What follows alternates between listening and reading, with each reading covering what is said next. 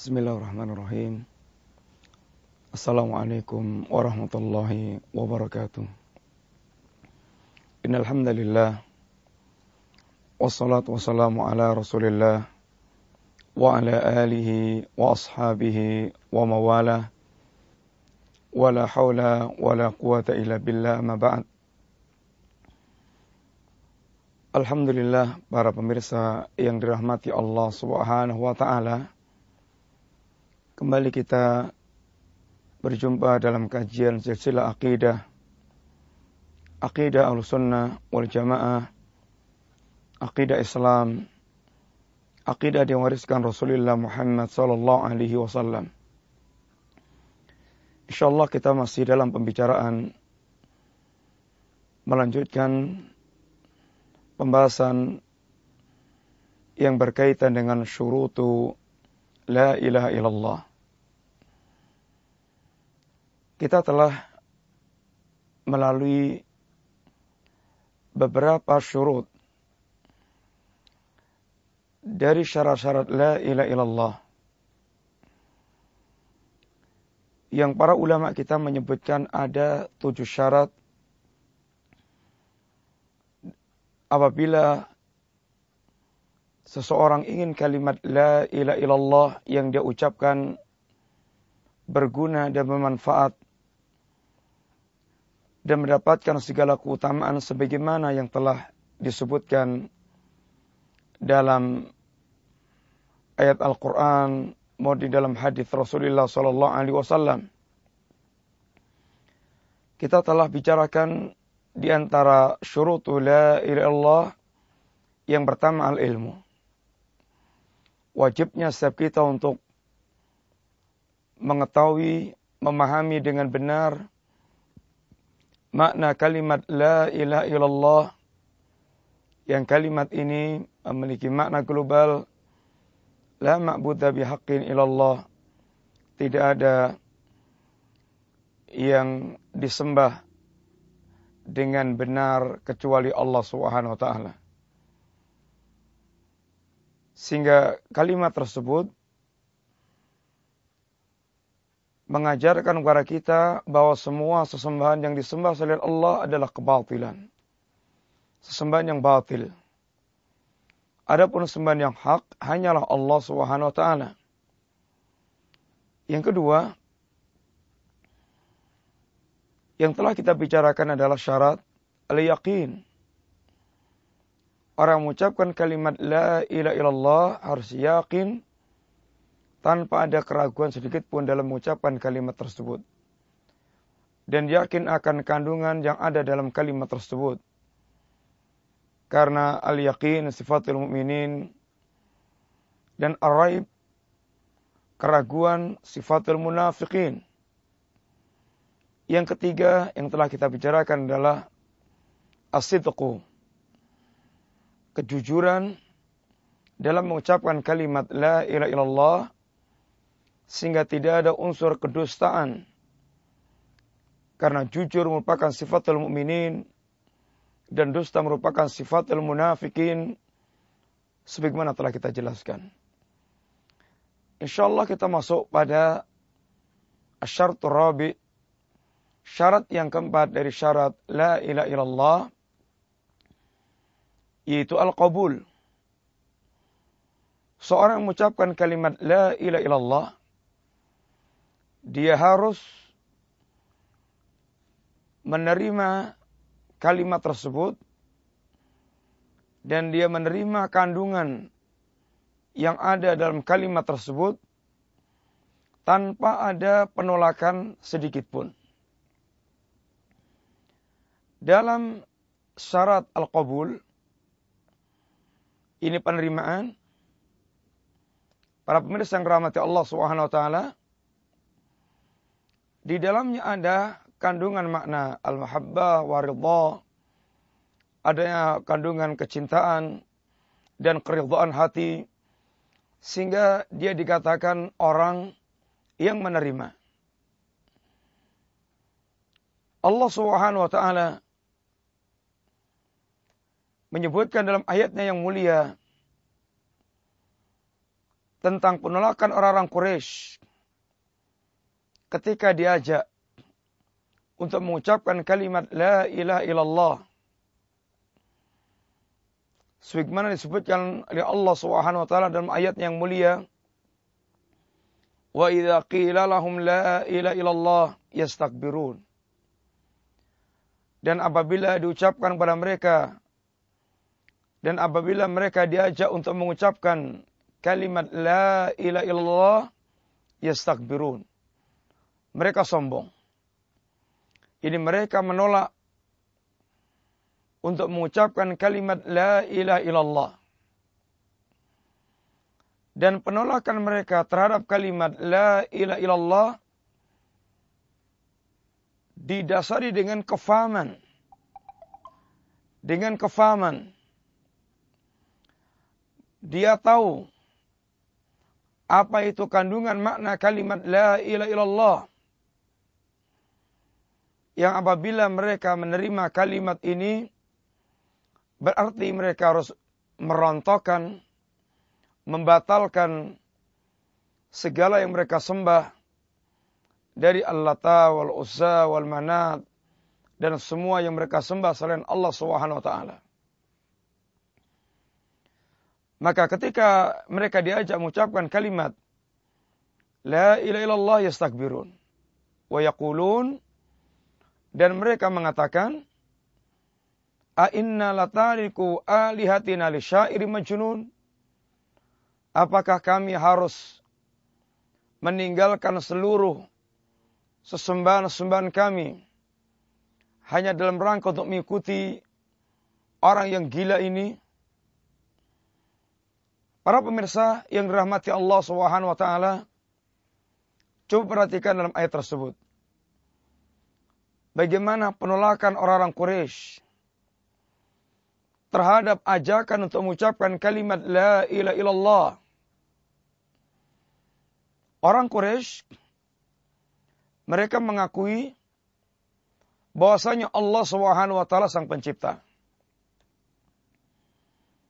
bahwasanya Allah Subhanahu wa taala yang mengatur alam jagat raya. Ini sebagaimana telah diterangkan dalam banyak ayat dan telah kita sampaikan. Akan tapi ketika mereka diajak mengucapkan kalimat la ilaha illallah, maka mereka menolak. Mereka sombong, menolak. Maka yang demikian menunjukkan bahwa kalimat la ilaha illallah maknanya bukan la khalika illallah. Tidak ada yang mencipta kecuali Allah. Seandainya makna la ilaha illallah adalah yang dikendaki adalah khalika illallah, tentu orang Quraisy, orang kafir Quraisy dia akan menerima. Tapi mereka menolak. Dan penolakan mereka karena membawa kelasiman. Bahwa mengucapkan kalimat La ilaha illallah ini kelasimannya harus meninggalkan semua al-alihah. Meninggalkan semua sesembahan-sesembahan yang mereka sembah selain Allah. Sekalipun yang mereka sembah selain Allah sekedar perantara untuk mendekatkan diri kepada Allah. Dengan demikian, kita juga difahamkan tentang makna ilah. Yang makna ilah tidak harus di dalamnya ini yang diilahkan harus yang sang pencipta. Akan tapi mana ilah adalah setiap yang ditujukan kepadanya ibadah. Atau dalam bahasa kita, setiap yang dianggap memiliki nilai kekeramatan, sehingga mereka melakukan amalan ubudiyah kepada apa yang mereka keramatkan tersebut. Seperti di antaranya takaruban, amal-amal untuk mendekatkan dengan apa yang mereka anggap keramat tersebut. Orang kafir Quraisy mereka menolak. Dalam ayat yang lainnya, penolakan mereka dengan ucapan Aja'alal alihata ilahan wahidan inna hadza la syai'un ujab. Apakah kami harus menjadikan ilah-ilah kami yang banyak ini menjadi satu ilah. Sungguh ini perkara sangat mengherankan. Wang talakal mala'u minhum. Animshu wasbiru ala alihatikum.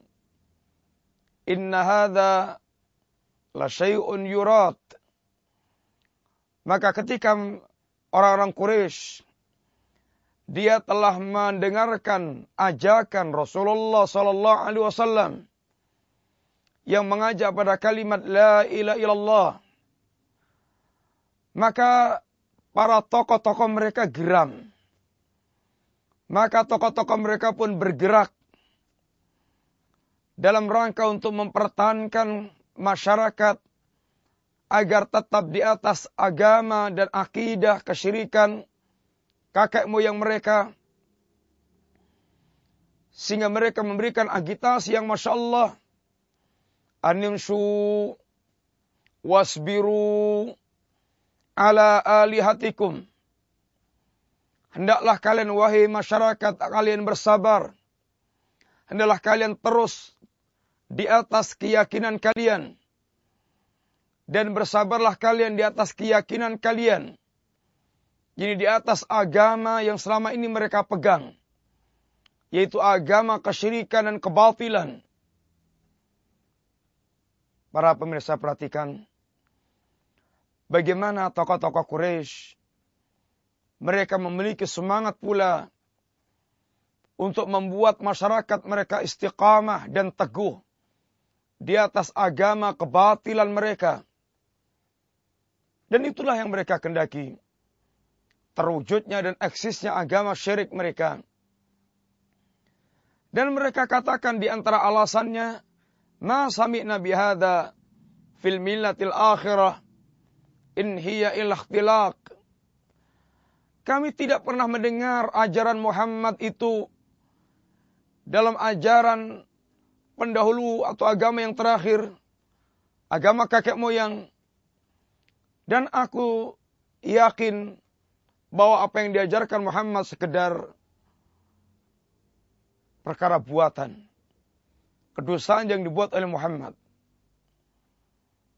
Para pemirsa, apa yang dibawakan atau yang dilakukan oleh orang Quraisy adalah bentuk penolakan. Menolak dari ajakan mengucapkan kalimat la ilaha illallah dan menolak untuk memiliki ketundukan dan memenuhi terhadap tuntutan kalimat la ilaha illallah apa yang terkandung dalam kalimat tersebut. Para pemirsa yang rahmati Allah. Di zaman kita sungguh musibah. Fenomena yang terjadi dari kaum muslimin yang mengucapkan kalimat La ilaha illallah. Secara lafaz mereka menerima. Sehingga mereka mengucapkan kalimat La ilaha illallah.